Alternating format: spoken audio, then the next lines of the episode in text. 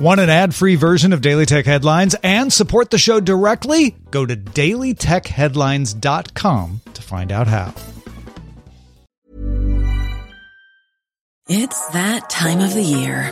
Your vacation is coming up. You can already hear the beach waves, feel the warm breeze, relax, and think about work. You really, really want it all to work out while you're away. Monday dot com gives you and the team that peace of mind. When all work is on one platform and everyone's in sync, things just flow. Wherever you are, tap the banner to go to monday dot com.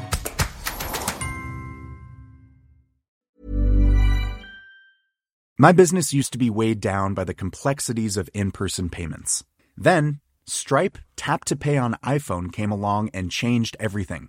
With Stripe, I streamlined my payment process effortlessly. No more juggling different methods. Just a simple tap on my iPhone and transactions are complete. What's truly remarkable is how Stripe caters to all my customers' preferences. Whether they're using cards, Apple Pay, or other digital wallets, Stripe ensures a smooth checkout experience every time. Setting up Stripe was a breeze, taking just minutes to get up and running. From local markets to global retailers, Stripe helped me expand my reach and grow my business with ease. To learn how Tap to Pay on iPhone and Stripe can help grow your revenue and reach, visit stripe dot com slash tap iPhone. I'm Jen Cutter, and welcome to Daily Tech Headlines Week in Review. Sony announced it intends to acquire the game developer Bungie for three point six billion dollars. Sony says the company will remain an independent subsidiary and will be free to self-publish and reach players at its discretion. Bungie was founded in nineteen ninety-one, acquired by Microsoft in two thousand, with Halo made an Xbox launch title, went independent in two thousand seven, then signed a ten-year publishing deal with Activision in twenty ten, ending the partnership in twenty nineteen.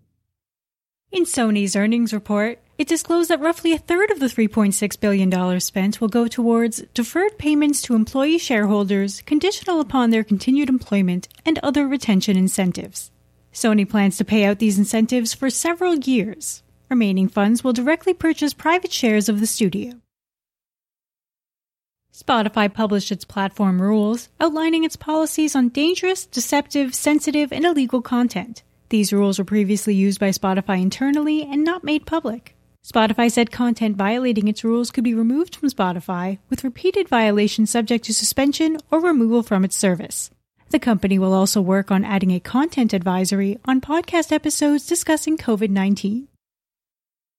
Apple now allows developers to publish unlisted apps on the App Store. These can be shared with private links and will not appear in search. This isn't meant to be a replacement for its TestFlight beta system, and there is no invite-only mechanism for unlisted apps. Developers can also request to move published apps to unlisted. Google announced Workspace Essentials, a new free tier for its productivity tools suite.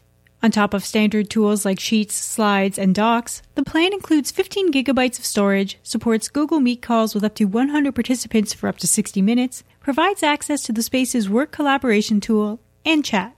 This free tier lacks business account Gmail integration and has a cap of twenty-five users per Essential Starter team account.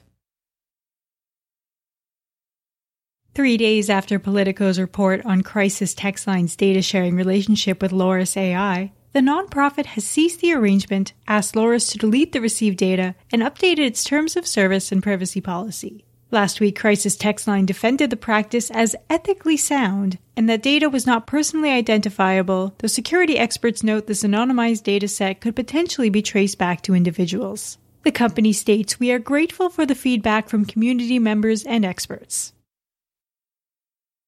Belgium's Data Protection Agency fined I A B Europe, an association of online ad companies, two hundred fifty thousand euros, saying the group's transparency and consent framework tool violates G D P R.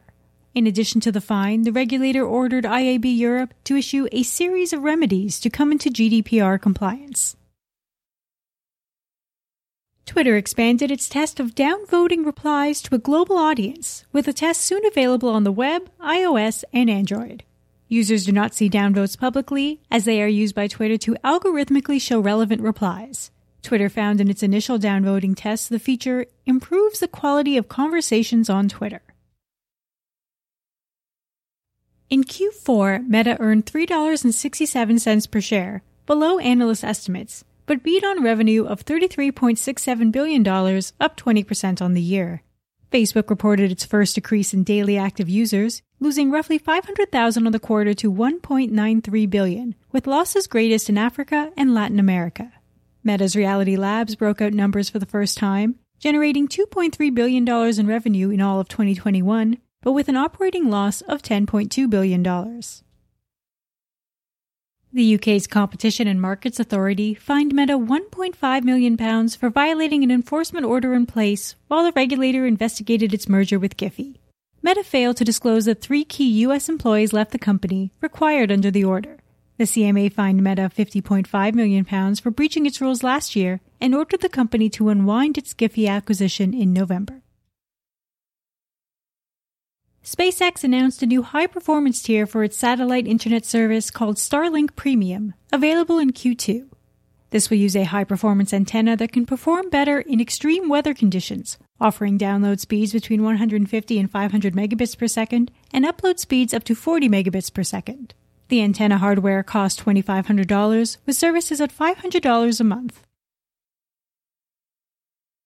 F C C Chairwoman Jessica Rosenworcel shared a proposal that would extend the protections of the Telephone Consumer Protection Act to cover ringless voicemails, requiring telemarketers to obtain recipient consent to use automated systems to call a mobile number. The agency will hold its next open meeting on February eighteenth, though it is unclear if it will hold a vote on the proposal at that time. Josh Wardle's Wordle, the viral daily word puzzle website, has been purchased by the New York Times for an undisclosed low seven-figure sum. In a Twitter statement, Wordle says, "When the game moves to the New York Times side, it will be free to play for everyone," and that he was working to preserve current wins and streaks. For more discussion on the tech news of the day, subscribe to the Daily Tech News Show at daily tech news show dot com, where you can also find the show notes and links to every headline. Please remember to rate and review Daily Tech Headlines on your podcast service of choice. From everyone here at Daily Tech Headlines, thanks for listening. My business used to be weighed down by the complexities of in-person payments. Then, Stripe Tap to Pay on iPhone came along and changed everything. With Stripe, I streamlined my payment process effortlessly. No more juggling different methods. Just a simple tap on my iPhone and transactions are complete. What's truly remarkable is how Stripe caters to all my customers' preferences. Whether they're using cards, Apple Pay, or other digital wallets, Stripe ensures a smooth checkout experience every time.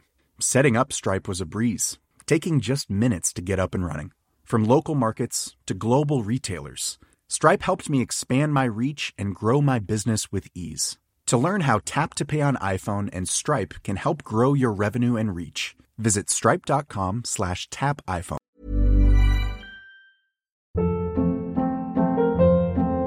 Hold up. What was that? Boring. No flavor. That was as bad as those leftovers you ate all week. Kiki Palmer here. And it's time to say hello to something fresh and guilt-free. Hello Fresh. Jazz up dinner with pecan-crusted chicken or garlic butter shrimp scampi. Now that's music to my mouth. Hello Fresh. Let's get this dinner party started. Discover all the delicious possibilities at hello fresh dot com.